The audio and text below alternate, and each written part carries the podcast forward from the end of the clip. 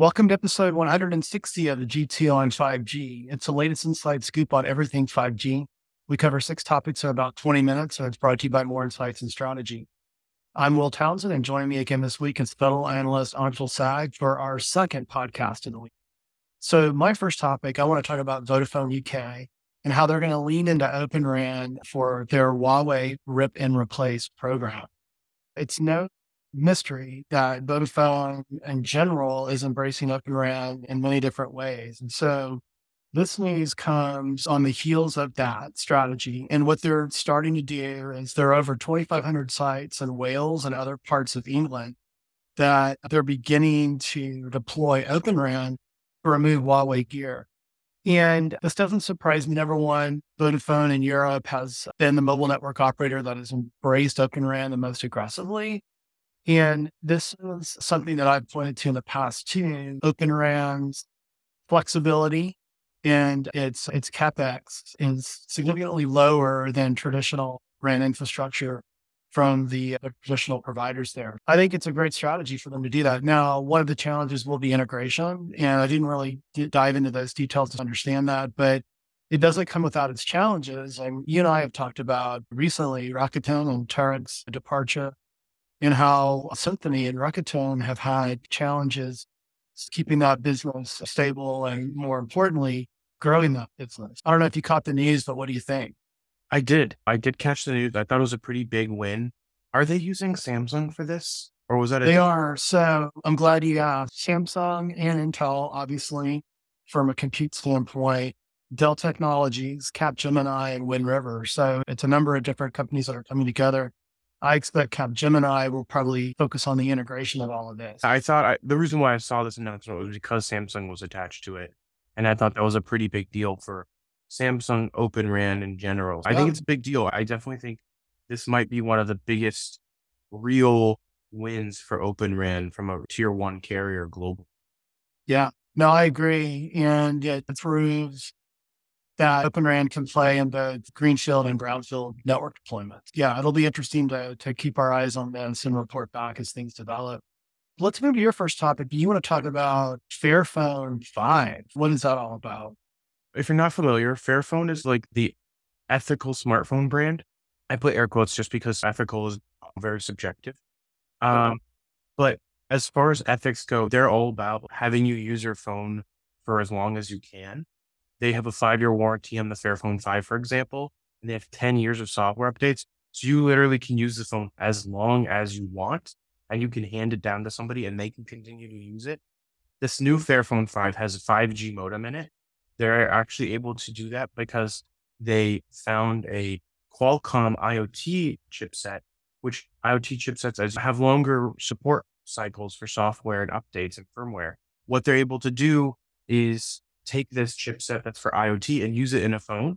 And I, I think it's actually a brilliant idea because it gets them to 10 years of software updates. I think here they're saying it will get OS software and security updates for eight years, which is still really good. And then also it's repairable. So you can like actually take out the camera modules. You can take out the battery. You can swap things out and upgrade things.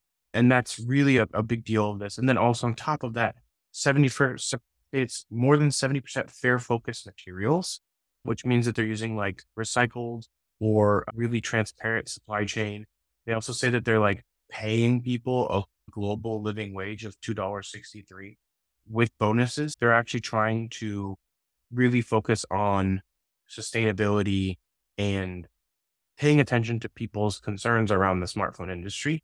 But they're growing as a company. I see them improving their marketing and more people using their phones. Honestly, if I hear people talk about living conditions and blah, blah, blah about smartphone factories and things like that, if you really truly care, this is the brand that, that really addresses those concerns because they also manufacture all their phones in 100, using 100% renewable energy. Oh. They really put a lot of thought into how they do this.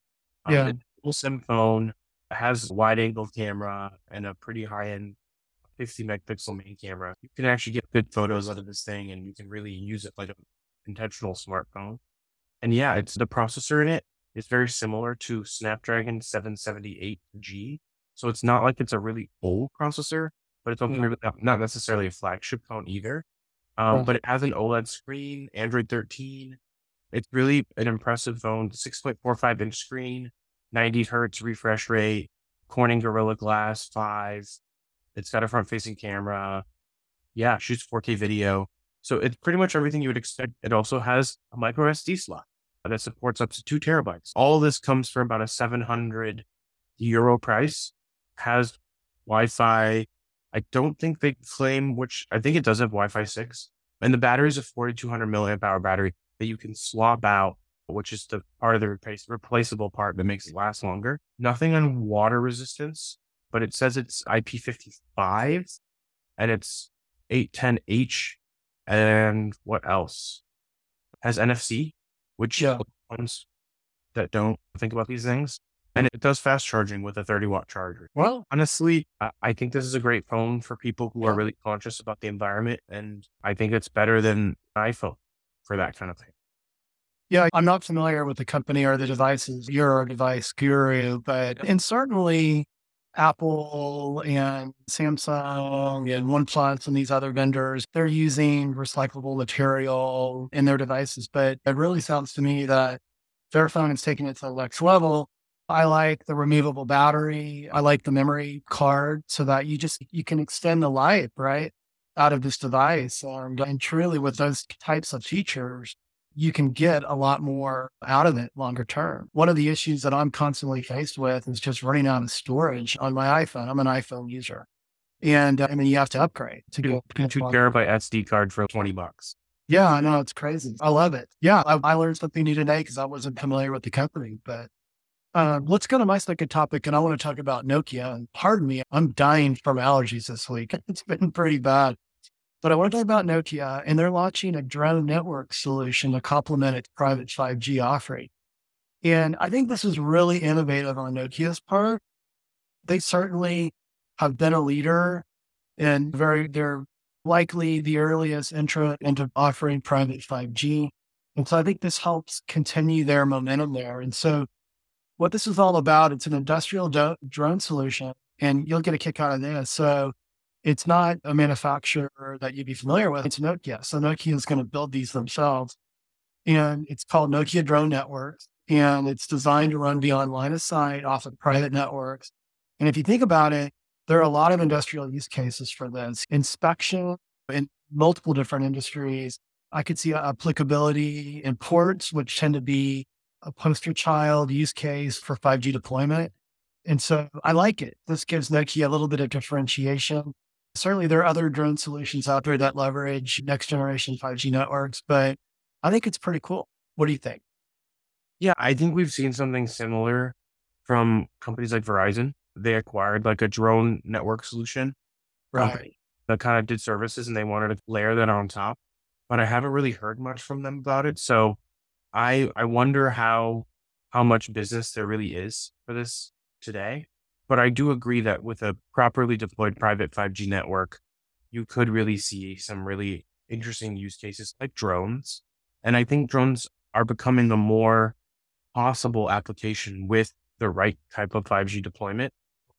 Kind of leads me into my topic. Yeah, that's a great segue. And I'll have some things to say about about this one as well. But you want to talk about NATO testing 5G in Latvia with virtual reality and drones. Yeah, so this news percolated through the news cycle quite a bit. Basically, NATO is using Latvia as like a test ground for its tactical 5G bubble. And basically, they want to use virtual reality, unmanned vehicles, augmented reality, and drones to give the 5G network a good test for real applications. And a lot of these Baltic states are where NATO is doing a lot of its early testing, first of all, because they want to see how it works close to Russia. Um, but also, these are countries that are more willing to take these kinds of tests and have more modern networks. And it's not just about Russia, it's also about China. And it's just like evaluating how these technologies work better on 5G versus how they worked on 4G and whether or not they're actually pri- ready for prime time. Yeah. The military, we've talked about military applications with 5G and drones would play a big part of that. I'm very familiar with Latvia. I've been traveling there for the last several years for an event called 5G Preparatory, and I'll be attending again in October. and likely sharing some of my insights in October after I return. There are three mobile network operators in Latvia, and I've spent a lot of time with LMT, Latvia Mobile Telephone, and they have been focused on drone applications for the last two or three years. I think you'll hear more about this. And actually, I should learn more while I'm at 5G Techritory in October. But I think this is, you know, this is a fantastic sort of demonstration or use case and demonstrates the power that 5G could bring to military applications. And to your point, for our viewers and listeners that are not familiar with the Northern European geography, the Baltics border Russia, right? So the Baltic states are Latvia, Estonia, Lithuania. And uh, so, yeah, I think it's, it's, and given, you know, the geopolitical environment and, and, and some of these countries and others joining NATO finally, given the Russian threat, it'll be interesting to see this, this play out. But let's move to my third and final topic. And I want to talk about Mavenir. And I've been a little critical of the company. I think rightly, there have been a lot of missteps. There was an IPO that was pulled. Uh, there have been several large reductions in staffing based on maybe the company being a little too aggressive with its growth prospects and that sort of thing. Actually, our friend Mike Dano at Light Reading penned an article this week and he's talking about how Mavenir, his headline was Mavenir's mobile core business hits the skids. And what he's meaning by that is that if, if you look back at 2020, Mavenir was considered a top five supplier. And you've got companies like Cisco that provide a converged mobile core. Now you have HPE with its acquisition of Athonet. That'll be out there front and center. And so certainly Nokia and Ericsson and even Huawei.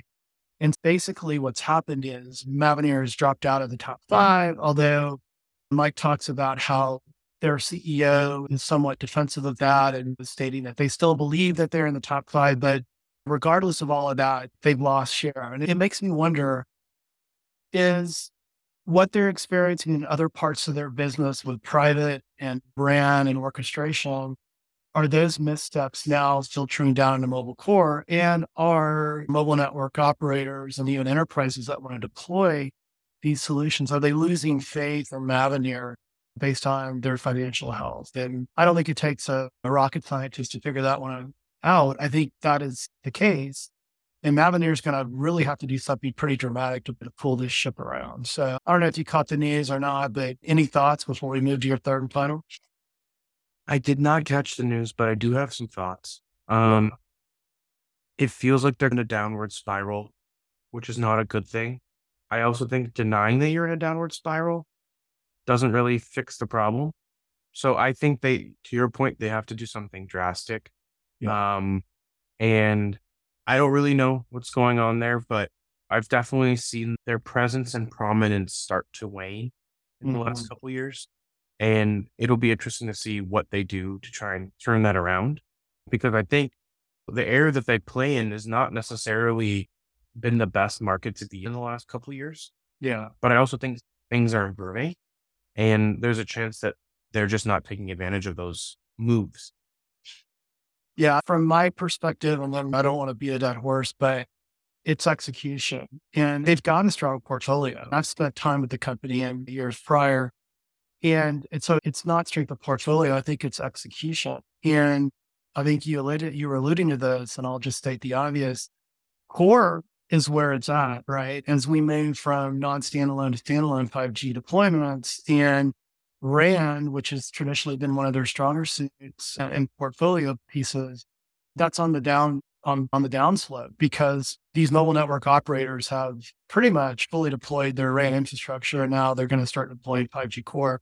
And the fact that they're not participating to the degree that they were two or three years ago, the timing is just it's the worst timing. It's the flip of what it should be for them. But with that said, let's move to your third and final. And you want to talk about IFA this year. And I've never been.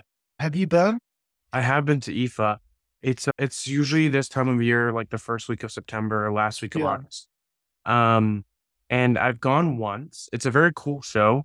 You'll see lots of interesting things that you've never probably ever seen. Lots of appliances, I will say, right. But there's also lots of other consumer technology like phones. And there were a ton of phone announcements like there usually are. Usually what happens is OEMs, smartphone OEMs will announce devices for China earlier in the year. And if they don't find time, They eventually end up launching their global version there at IFA. Huawei used to do lots of phone launches there, and so did Honor. And unsurprisingly, they did again this year. Huawei Mate 60 Pro launched this week. I don't think they had an official launch at IFA, but they launched it during the week of IFA. So I don't think that's a mistake. And it's it's supposedly it's going to have a 5G modem, and it's also going to have a satellite capability, which is something that they've been talking about for a while. But they won't actually officially confirm either of those things. And part of that is because the expectation, the understanding is that they are manufacturing these chips themselves in secret factories that they've been supplying under shell companies inside of China with the help of the Chinese government to the tune of 20 to 30 billion dollars. That sounds pretty There's a whole- man. Whole crazy semiconductor story behind that.